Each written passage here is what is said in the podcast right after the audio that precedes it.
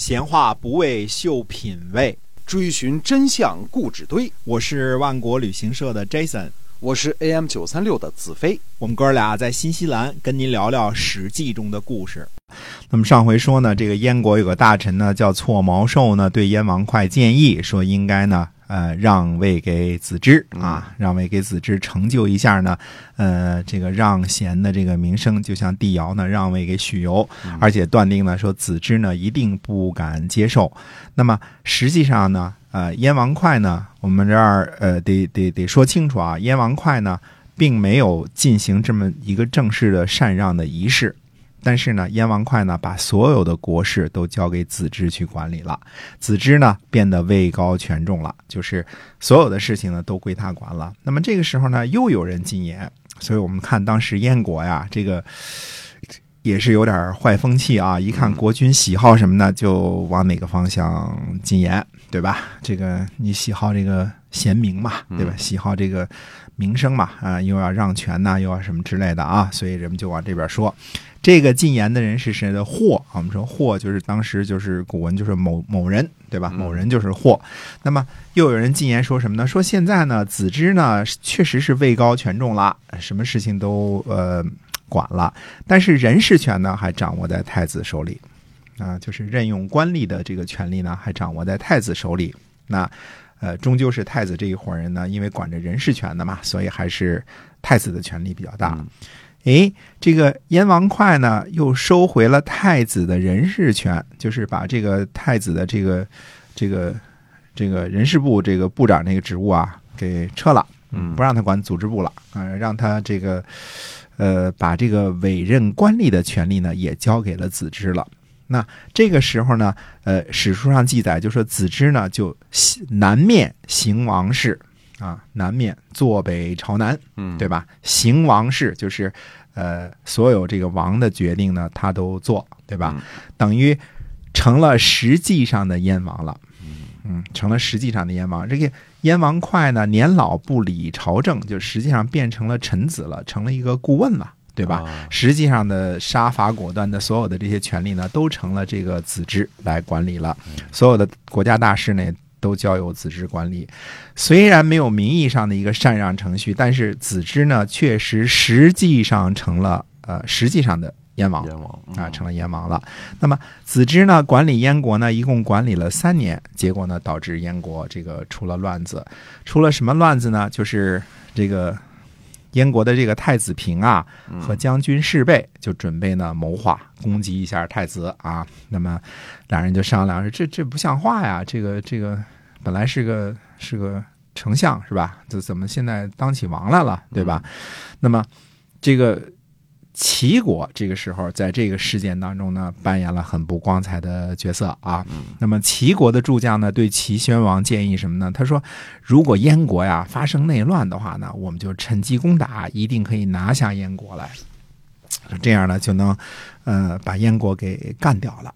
那么齐宣王呢，于是呢就派人去跟太子平联络，说了，他说呢，寡人呢听说太子的大义了，想要废私立功，申明君臣大义啊，明父子之志。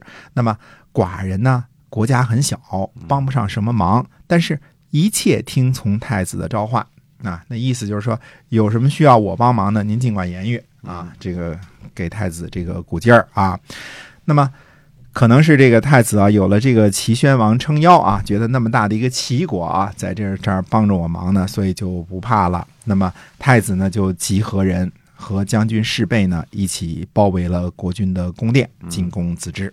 但是呢，没有成功啊，这个呃没打赢啊。将军士备呢，呃，又反过来呢攻击太子平。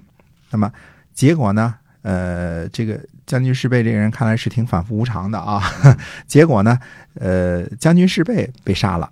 这样呢，燕国呢就闹起了内乱，就是太子一党的砍杀这个子之一党的，然后呃，子之一党的砍杀士贝一党的。总之呢，呃，一波一波的互相砍。是，哎，燕国的都城呢，数月间呢，死难数万，就酿成一个大火，就大就集体群殴了，对吧？哎，有势力的带着军队啊，然后就互相群殴了。当时估计燕国的都城也是很惨啊，对，数月间死伤数万，死难数万，这比打一场大的战役还厉害呢，对吧？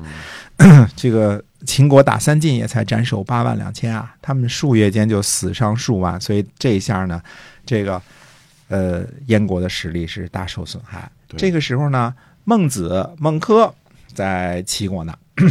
啊，孟轲在齐国呢，这个时候对齐宣王说什么呢？说现在攻击燕国呀，那就是周文王、周武王的功绩呀。因为什么呀？燕国太无道了嘛，对吧？这个君臣无道嘛，又是什么，呃，让位呀，什么互相砍杀呀，这都是非常缺乏仁义的事情。所以这个事情，孟轲说啊，可以攻击一下。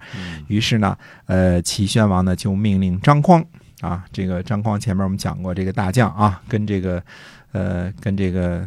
打仗的时候，这个出击过，跟秦国也对过仗啊。那么率领着五个都市的军队进攻燕国，燕国的士卒呢无心打仗，城门都不关。嗯嗯，所以等于等于齐国人呢，等于入了无人之境，就随便到哪个城门也也没有士兵守着，然后城门也不关着，然后直接就进去了。燕王哙呢死，燕王哙这个在这个齐国进攻的时候呢死了。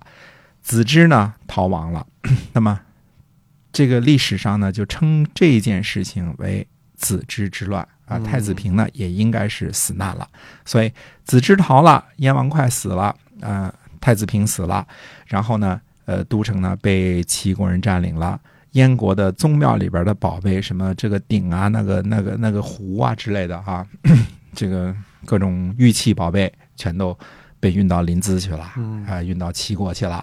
那么这件事情，这个在公元前三百一十四年啊，一三年三百一十五到一百三三百一十四年之间的这段故事呢，实际上是整个我们说战国时期的唯一的一次反动，就是君让臣。啊，主动的啊，这个这个为博取名声啊，让你这个当当燕王，然后呢，最后导致那太子肯定不干呢，心想老爸你让我可不想让，对吧？本来是我的嘛，那对呀，所以就勾结这个这个这个将军呢，准备这个杀了子之。